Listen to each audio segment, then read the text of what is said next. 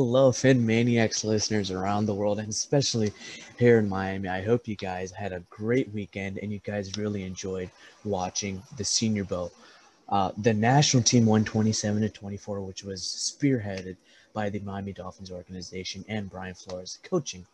And there was some breaking news coming out today that the Dolphins hired an offensive coordinator. Now, I may be misleading that, as it's actually two offensive coordinators that they hired. They hired Eric Studzville, and they also hired George Gotze. This is basically a promotion of the quarterbacks and the running backs coach, and they will be co-coordinating the offensive side of the ball. Now, we do not know who will be the essential play caller for it, but it is breaking news, and it's very unconventional as well. Brian Flores himself is already an unconventional coach, as his time in New England, he was the de facto defensive coordinator and also called plays along with Bill Belichick as the linebackers coach. So, in short, if it works for the defense in New England and in Miami as well, as they had different position coaches coaching different parts throughout the game, specifically on third down and red zone, why would it not be able to work on the offense? And furthermore, we'll have another pod on that with the offensive coordinators. But today, we're here to recap the Senior Bowl with a special guest from local station WPLG, ABC affiliate, Clay Ferraro. Clay, how you doing, my bud? I am doing great. We picked a good day with this breaking news. I'm glad you brought up the point about Brian Flores doing that in New England with Bill Belichick. And you know, I think some of the stuff you've seen today from people who may be a little skeptical are kind of pointing out, oh, well, if you have two captains, you really have none. And yet I think that's a good case study where it certainly can work. So I'm glad you brought that up. Yeah, for sure. And there's actually been studies, not studies, I should say, but actual historically previously in 2019 with the San Francisco 49ers, you had the offensive quarterback coach and the offensive running back coach, putting their input for the game plan and calling plays along with Kyle Shanahan, the head coach calling plays. Brian Flores is actually a defensive-minded coach, not an offensive-minded coach, so I really don't think he'll be calling the offensive plays. So it's going to be interesting to see, are they going to hire another person? Is it just going to be those two coaches calling the plays either for the first half or the second half, or maybe one coach calls a pass play, one coach calls a run play? Who knows? It's very, very early in this offseason, and you know, draft season is here. The Senior Bowl is here. I mean, Clay, we have to talk about the offensive explosion shown by the national team squad. I want to know who you saw who really boosted the draft stock during the Senior Bowl. I mean, it's hard not to say Michael Carter, right? And now I think we had plenty of Hurricanes fans around here, though, that didn't have to see that, right? And they unfortunately saw it in the game. But, you know, that was a big one to me. Mac Jones, and I know this is kind of easy to say because plenty was coming out about him. And yet I think when you have somebody go into a setting like that, compete as hard as he did, and then you just have to go back to last year and someone like Justin Herbert, who did so similarly, and obviously much different prospects. But I think that you can't help but come away and hear about the things that he did at practice that, you know, just kind of blew you away. And then obviously some of the line prospects that you're hearing. But I love hearing these small school guys that go out there and ball out. And Quinn Meinerz, my boy. I mean, that's probably the one that jumped out to me the most. And, you know, I just think there's something to be said for getting them in that setting and seeing, especially the small school guys, how they compete against players who, you know, played against much higher levels of competition throughout their college careers, because that's the biggest question about these small school prospects is what will they do once it takes a step up in competition? You want to see them on tape dominating the smaller school competition, but how do they do when they go up against the higher quality of players? And I thought you really saw that. And, you know, I'll say this, and this is somewhat unrelated to your question, but, you know, if you're talking about stock, I feel like if you're a Dolphins fan right now, and if you're anyone around the league, and you saw the Miami Dolphins coaching staff coming off a very, very good season, but also a very trying season, as many teams had to go through, the fact that Brian Flores and his staff jumped at the opportunity to do this when so many other coaching staffs passed on it, and understandably so. You understand that a lot of these coaches needed a break and probably needed to spend some time with their families, and you get that. But I think that if anybody in this entire process had their stock jump more than anyone else, it wasn't a prospect. It was Brian Flores and his coaching staff. I think everybody really sees what this group is about. And if you're a Dolphins fan, it's kind of been hammered home that you have the hardest working coaching staff in the NFL. And that speaks a lot to the Dolphins organization as a whole, because listen, they have this entire crop of picks stemming from the Laremy Tunsil trade. You know, they have 2 first-round picks, 2 second-round picks, and, you know, there's the whole Deshaun Watson thing, which we will not touch today at all. So it could be an extra pick, who knows, but they're building towards the future. This is an entire organizational change stemming from last year. So they are – this is basically – in business, as we say, a competitive advantage against their competition to take a look at who are the candidates they could basically draft and be a part of their organization. He specifically talked about Quinn Meinerz. I really, really like him as an offensive guard and a center. I mean, unfortunately, he was not able to play due to a hand injury, but he did have a really, really solid practice, solid one-on-ones. His pass protection sets were good, which was a concern with small school prospects. His run blocking was already great, and he locked up defending linemen. I mean, he shut down the quality of competition concerns as well. And another thing that rose up to me was that even though he was injured, he had a bit of a skerfuffle with Brian Flores. He really wanted to play. And that, for me, he rises from a day 3 prospect to a potential day 2. And he made himself a little bit of cha-ching.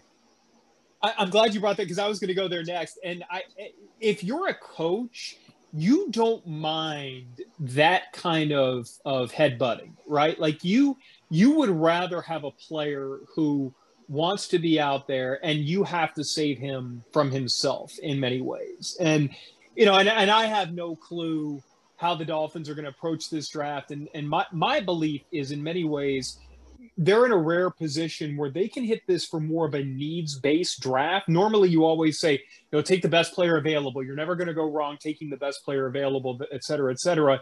And yet I think given what this Dolphins team needs, I think BPA is oftentimes going to meet what they're going to need as well. So you're exactly right. So I don't know where they're going to have minors rated, but, you know, hearing that he had a kerfuffle, whatever you want to call it, with Brian Flores, I read that as more as something that Brian Flores would use to pound the table to draft him, as opposed to, you know, being turned off by him. And you want that type of toughness. You want that type of competitive edge. You know, the game is one thing, and I'm sure this is something that Brian Flores probably told Meinerz during the course of this. The game compared to the week of practice is so insignificant. You know, you want to see how they perform in the game. You want to see that they're going to go out there and transfer what they learned on the practice field that week into the game. But they want to see how you react to the coaching during the week.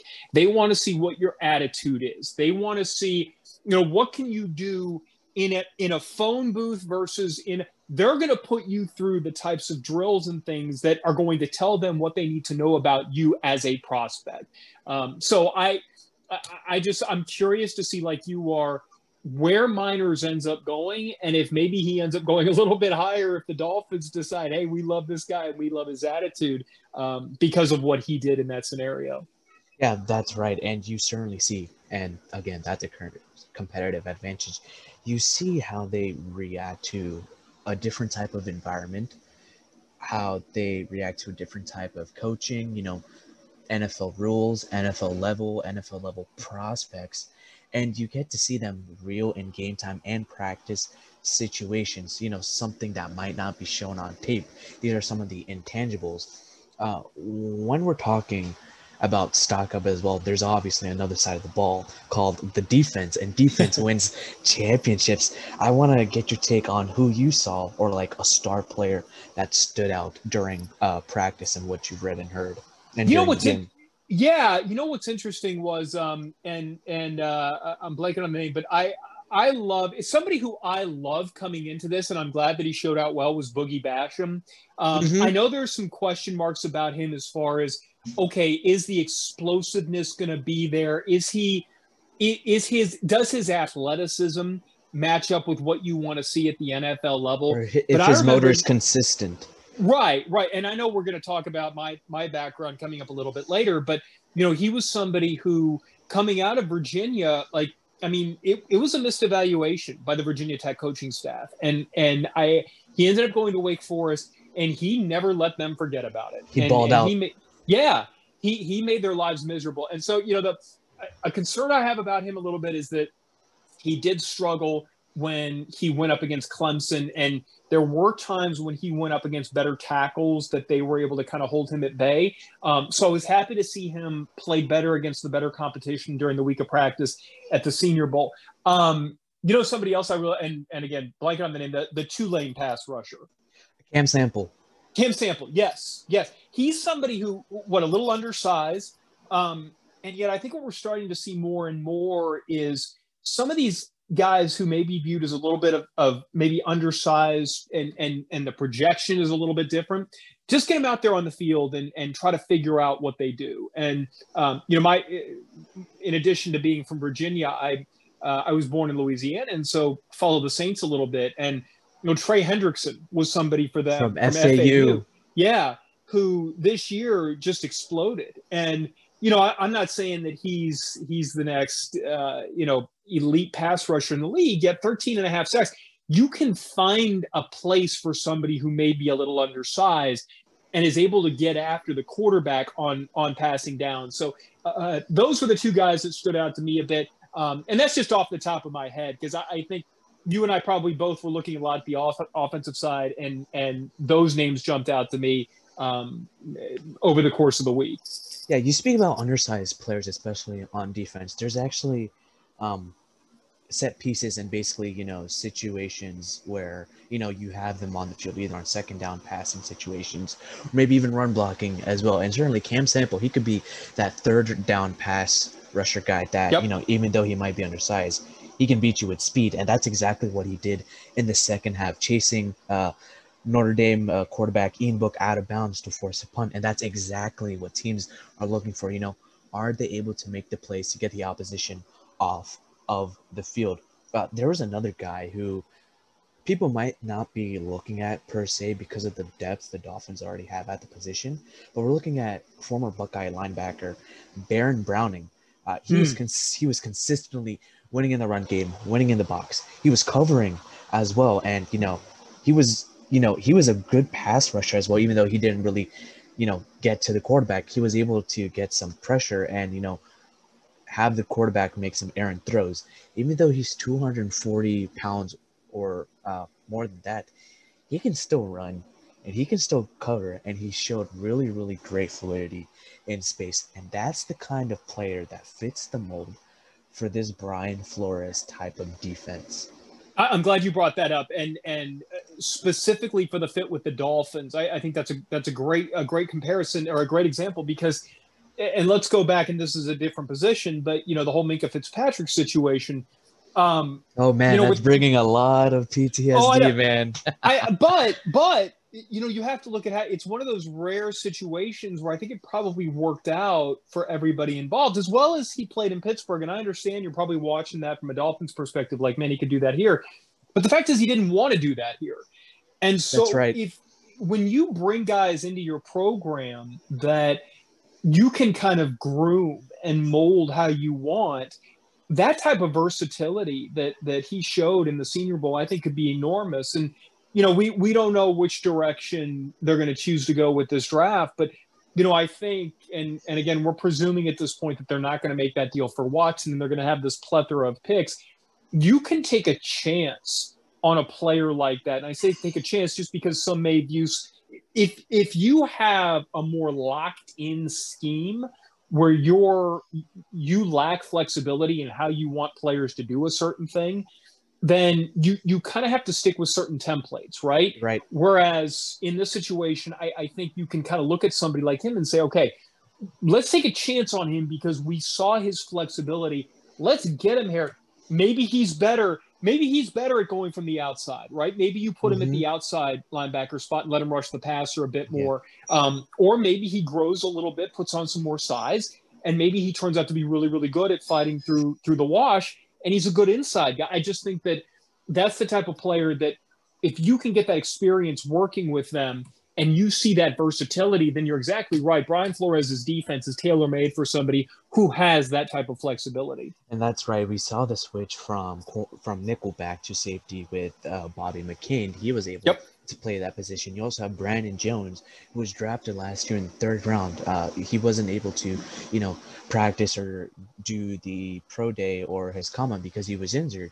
But he had his intellects and he had the intangibles to be kind of like, a versatile safety that could play in the deep end and could be as an off-ball linebacker in the dime set as well. So that really speaks to the type of defense the Miami Dolphins are running.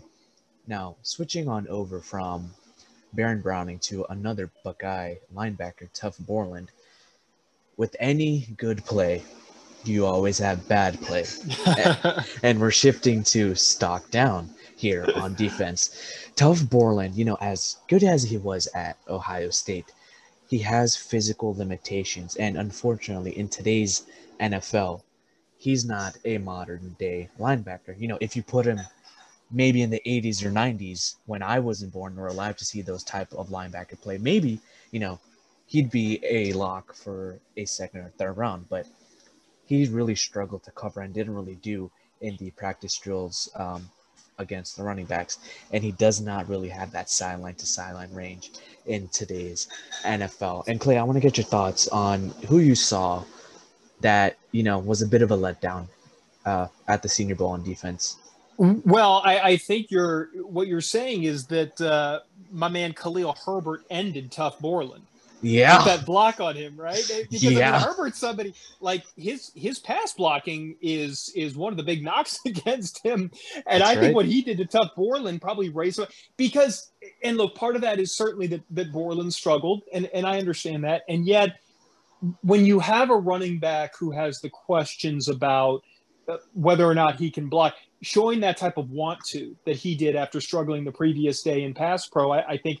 And we're going to talk about Herbert more later on, but I think that was kind of one of those where that may have risen Herbert's stock a little bit while probably knocking down Borland's stock a little bit. I really looked at some of the other quarterbacks and somebody who Ian Book was someone who I think unfortunately in that setting, you want to see if somebody can do something they didn't show in college. And Book was given every opportunity to try to throw the ball down the field. And when it got to a certain point, it just seemed to kind of spray on him a bit. Yeah. Book's not really a deep thrower. At Notre Dame, he's more of a play action, check down kind of guy, West Coast type of scheme. Yes. And so what your questions are, okay, is it that he just didn't do it or is it that he can't do it? And then when you see him in that setting and he's given the opportunity and it doesn't look good, then you start to maybe lean towards can't. And that's where I think he was probably one of the losers of the week. Jamie Newman was somebody that I was really intrigued to see. I think he had a really good first day. And then some people said he had a really good first day. Some people said that it was a mixed first day where he got better as it went on. And then it seemed as though as the week went on, he regressed a little bit. And I feel like for somebody who sat out the 2020 season, that's kind of tough.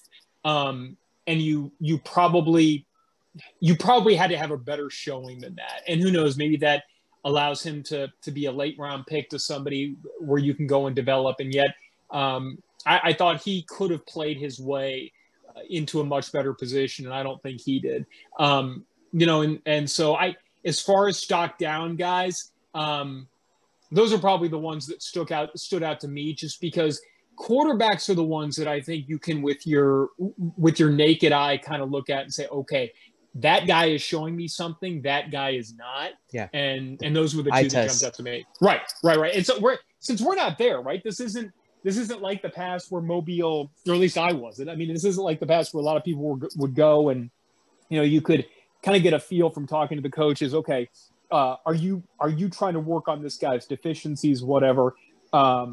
I just – those were – the quarterbacks are just easier for me to kind of judge based on what we saw on television. Yeah, and especially they're the ones who 99% of the time are holding the ball or giving the ball to somebody else and making those type of plays. And you talk about a tough day. You know, it was certainly tough for Jamie Newman. It was tough for Ian Book. It was tough, no pun intended, for Tuf Borland. But it was also for Alabama guard Deontay Brown.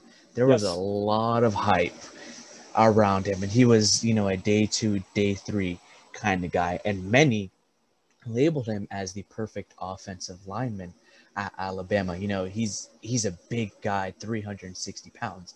I mean, yeah, with a 360 pound lineman, you got to be concerned. Why is he 360 pounds? Does he really need to be 360 pounds? You know, what kind of limitations does he have? And, you know, he had a quiet practice, but he got beat a lot during drills, and he didn't do that well in the game. He was way too big and way too oversized to play athletically in the scheme he was in. Maybe he could be, you know, a plug-and-play kind of guy for a power-running scheme like the Ravens, or maybe as a backup offensive lineman. But I don't see any way where he would be drafted in the 5th or 6th round, maybe 7th toward the back end, maybe undrafted, but who knows? We'll see.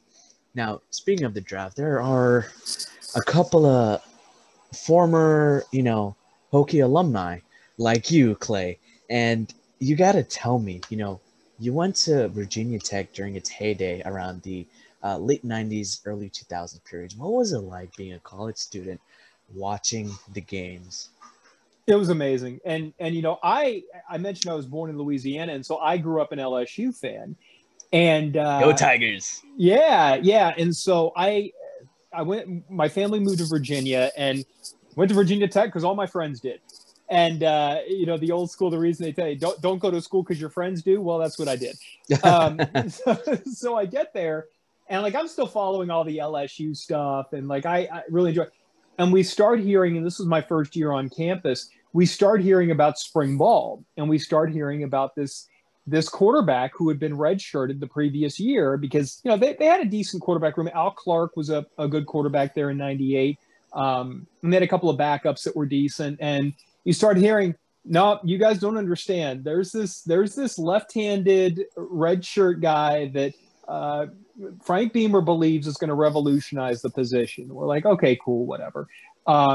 So then, you know, we got student season tickets back then where you just pay an extra $5 and you could sit with your buddies for the whole year.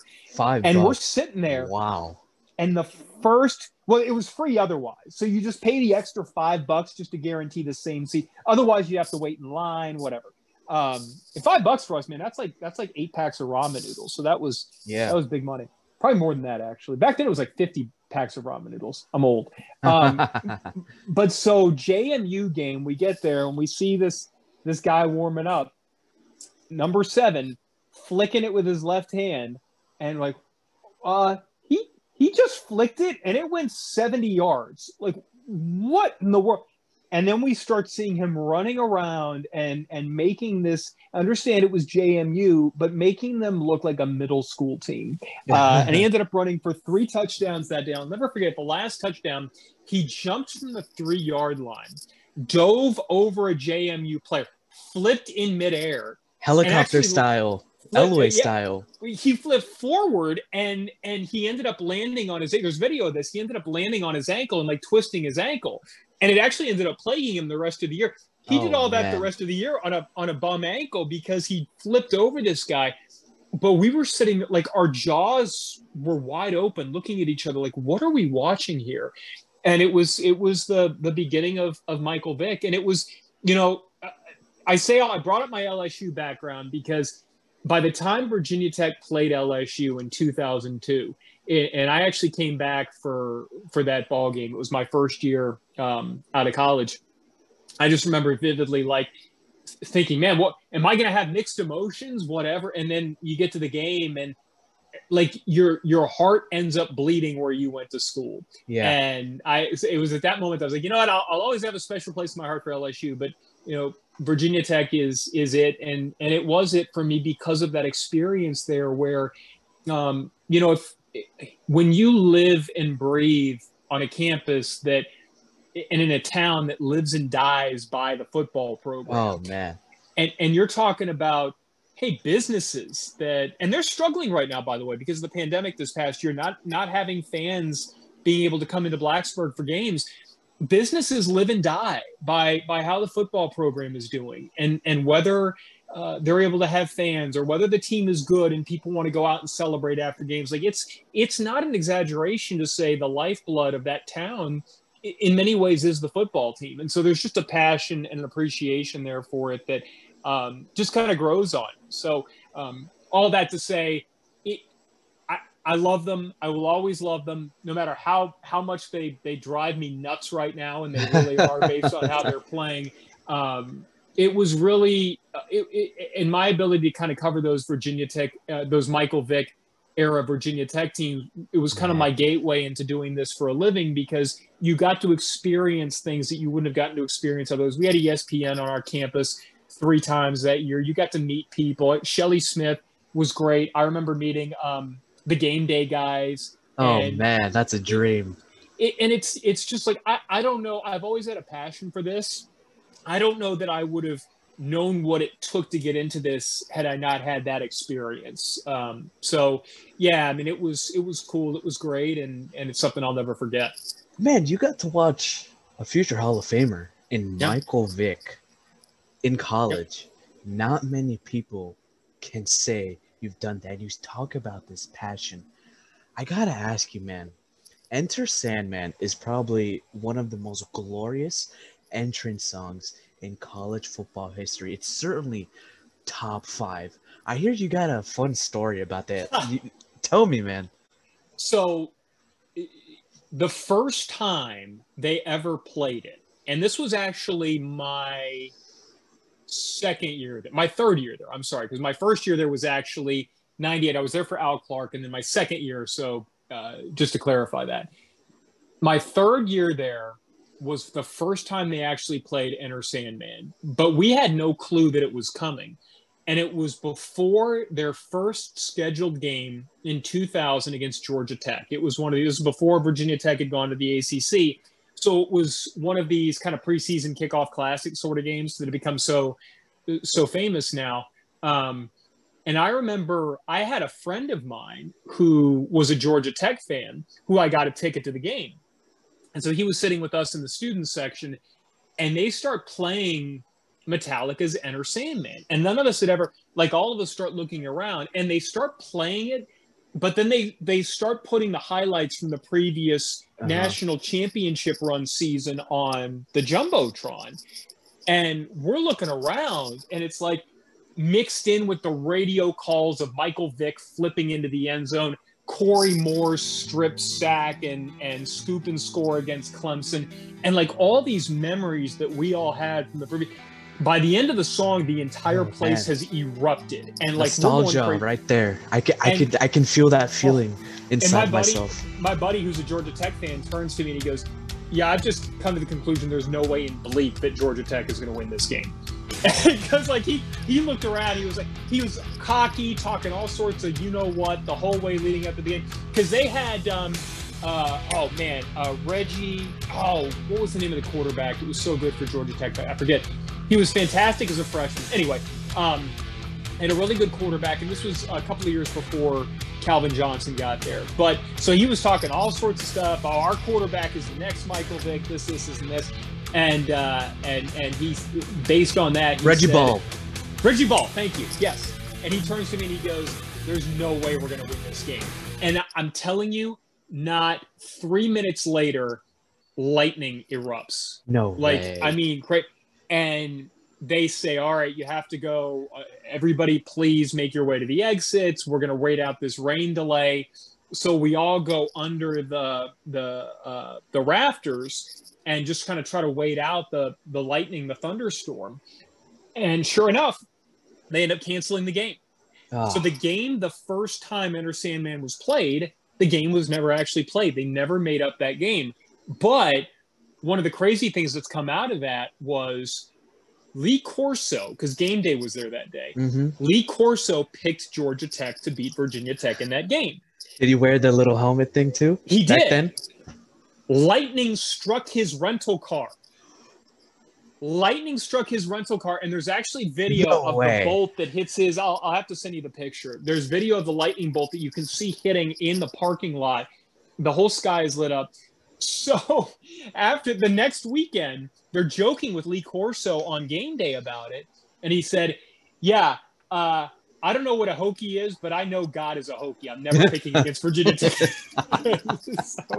So there's actually a T-shirt with that quote. It says, I don't know what a Hokie is, but I know God is one. And it's a Lee Corso quote. So, you know, so I'm reminiscing here, but all that to say, and I'm sorry I took up so much of your pod talking about it. But it's perfectly fine. It's like, and I'm sure, like, if you're a Canes fan, if you're a Gator, if you're a Seminole, like, you'll have similar stories and maybe not quite the same sort of individualized, but you'll have things that you look back on that you're like, you know what?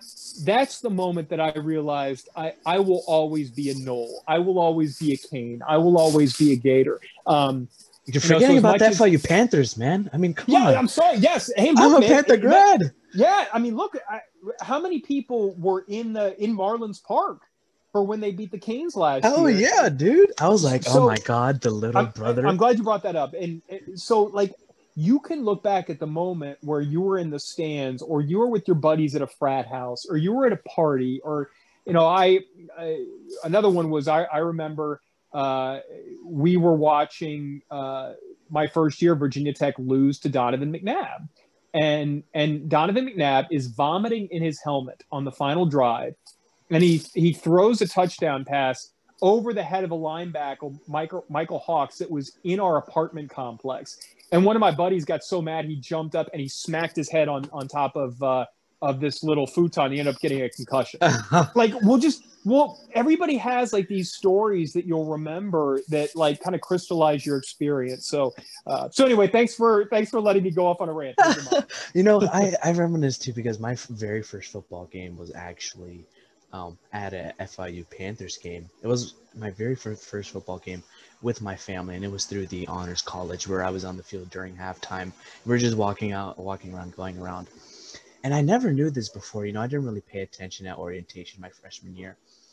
But I realized our pregame intro was Thunderstruck by AC/DC. Yeah. And the entire time, you know, when it was playing, you would just jump up and down in the cage. That's what they call the stadium, in the cage. And it was just absolutely amazing. And, you know, FIU won that game and destroyed University of Texas, San Antonio. So it was just a fun game. Now, after reminiscing, we have to look towards the future, towards the NFL draft. As a Hokie, we have our very own from Broward County itself, Khalil Herbert. Yeah. What's his status looking like? You know, what is he good at, and what is he looking to improve as he goes through this process? So he's one of those guys who's just a great football player. And, you know, I hate using that generalization, but he's also one of those guys that, like, you're not going to want to look at his measurables, because I don't care what he does out there in underwear. I care what he does when he's got a helmet on, when he's got pads on, and when he's making guys look silly. And when he's healthy, he had a hamstring issue this year that, you know, I don't think Canes fans saw him at full strength when they played Miami. But, man, when he was at his best, and look, this is saying a lot for a Virginia Tech grad. He's the best running back that we had at Tech, probably since Ryan Williams, and that's including David Wilson, who was a first-round pick. That's a pretty big statement, man. That's a pretty big statement. And I love David Wilson, but Herbert's vision, his feel for the position, his ability to get angles. Wilson was a physical freak, and was super smart when it came to the game. And yet, I don't know that he had the natural knack for playing the running back position that Herbert does, where, like, you just see him find ways to get angles and guys that he's supposedly slower than, like, he's gaining separation on them. He's great at reading blocks, just everything about the position. Now, he has to get better in pass pro. And I don't know. I think that's more a function of he wasn't really asked to do a whole lot of that at Tech. A lot of what Tech did was one read and then go stuff for the quarterback. Right. It certainly wasn't anywhere near a pro style offense. And that's been Tech fans aren't in love with the offense that Tech runs. But I think the thing with Herbert is he's a guy that I think you can put out there tomorrow and he can run the football for you and he can get you the tough yards. And then if he gets a step, guys aren't going to catch him easily. And obviously you're going into a league with bigger, faster, stronger guys, but don't get stuck on his workout times. Watch the film, watch what he can do with the ball in his hands. Yeah. If you're looking at his 40 time, let me tell you, it's not going to be that impressive, but what he does is it's not his speed. It is his decision-making, specifically, how he bursts out of the hold and how he sets up, the defensive players in spate, with his smart cuts, in addition to, his quick burst right off the line of scrimmage as well. As he goes to the NFL, he might not necessarily be a starting running back during his first few games.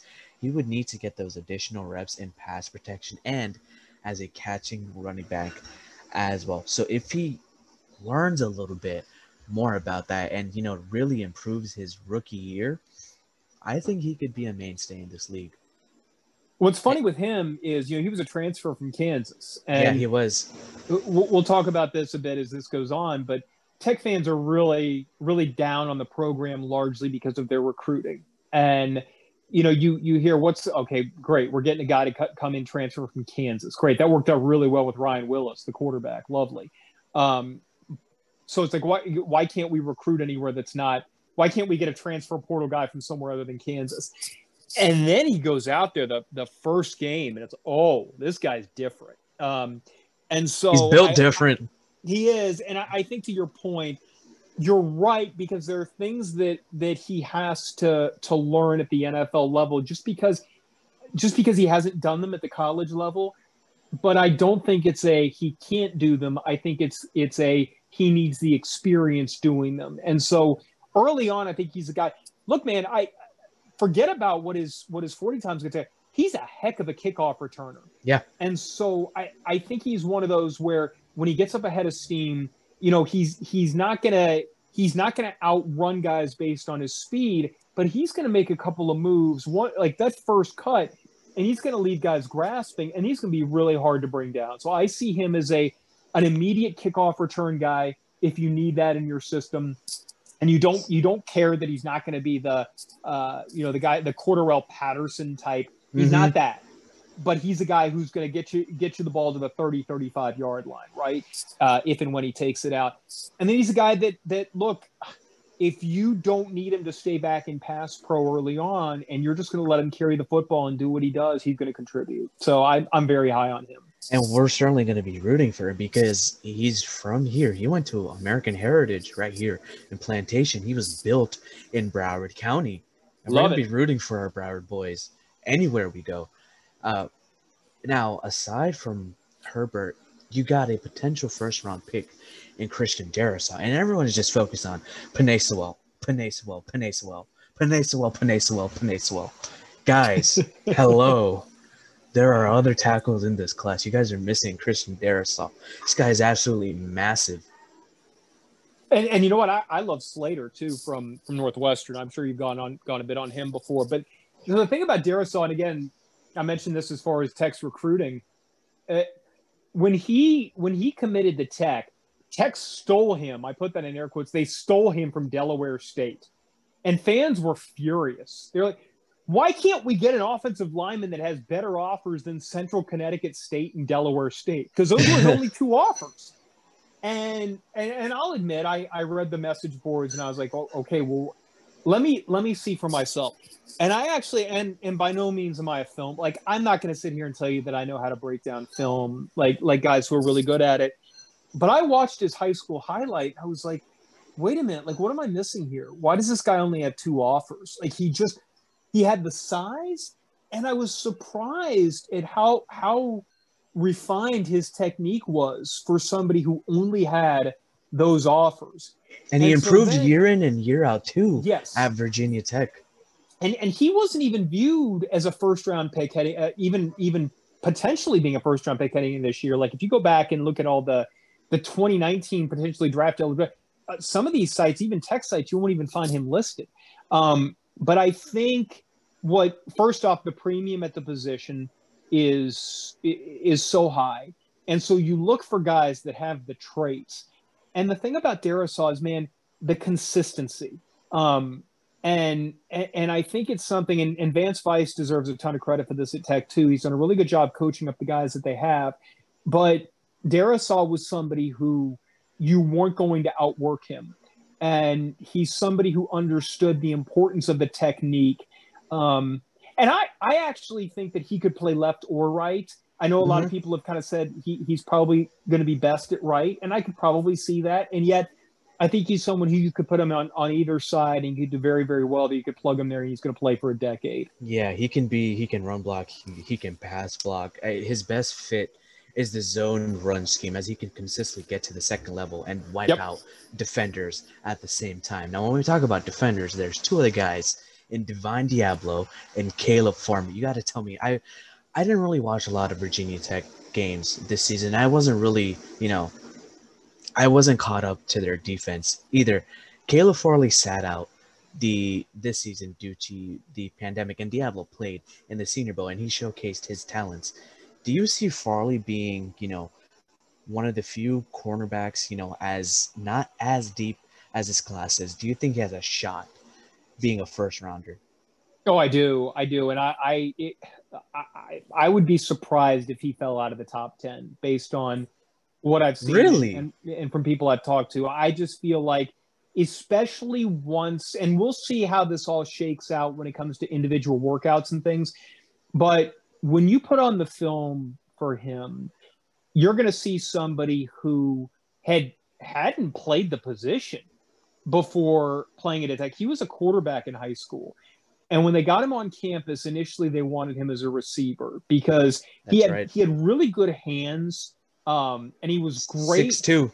Yeah, and he was great not only with his cuts, but also he had long speed.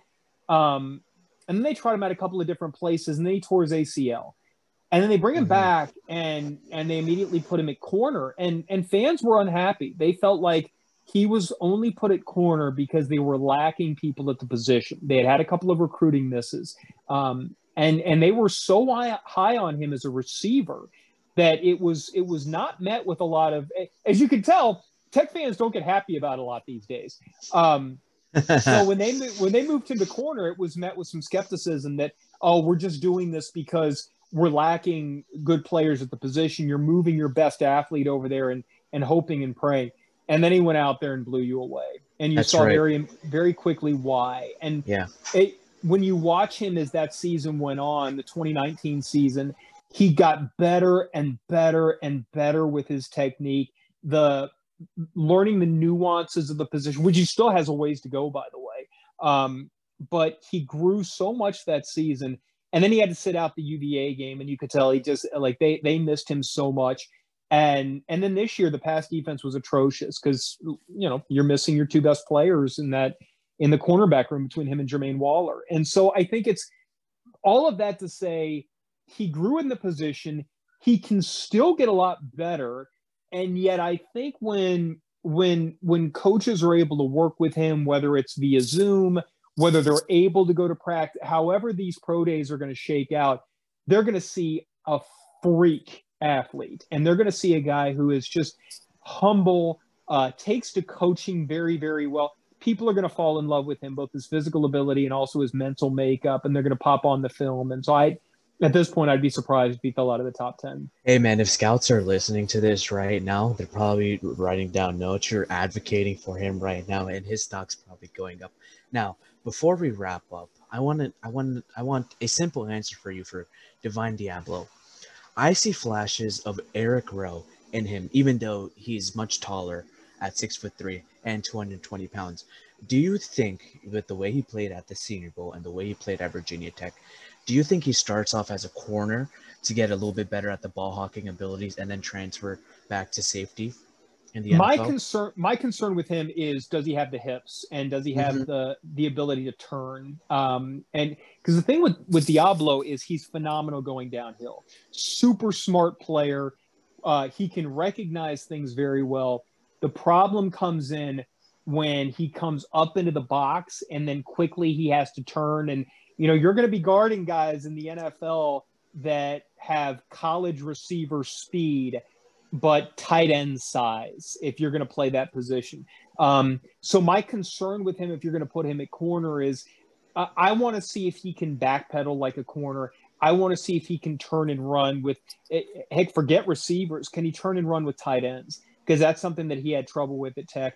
You know, so just so I don't sound like I'm pumping up all of these guys, I feel like Farley is a guy who's going to go top 10. I think Darrisaw is somebody who – like if the Dolphins were to take him at 18, I think that would be a great fit. I think that'd be good value for him. You know, I think he's going to be a first-round guy. Herbert, I think, is a guy that you probably see go third day and maybe late second day, but probably third day. And I think somebody's going to be really glad that they took him. Diablo's a guy who I think is probably still going to be in that third day, and I think you're going to have the right vision for him. And you know, maybe it's one of those things where they look at it and they say, okay, we saw the flashes where he was able to turn a couple of times, and we as coaches know how to get that out of him consistently. My concern is that it's something that he won't be able to do consistently. So your vision for him is going to have to be more special teams, deep safety with the ability to break downhill, and somebody that you can protect a little bit from having to turn and run with your quicker players. Right, and it's going to be up to all of these coaching staffs who develop these players regardless of who you are, what you do, and what scheme you used to play in. Clay, the former Hokie and the Virginia Tech alumni, thank you so much for coming on to the pod. And I just want to say one thing. Chiefs or Bucks in the Super Bowl? Chiefs. I think the only way Kansas City loses this game is if their offensive line just gets destroyed. And I don't know that could be very possible given the injuries that they're facing and how well the Bucs defensive line is played. If Jason Pierre-Paul and Shaq Barrett go out there and do what they've done in these playoffs and Ndamukong Suh plays like he did in that game in New Orleans, Kansas City could have some problems. I just feel like, man, Mahomes is playing a different ballgame than everybody else, and Tampa Bay's weakness on defense is on the back end when you get the quicker, faster guys that can go deep.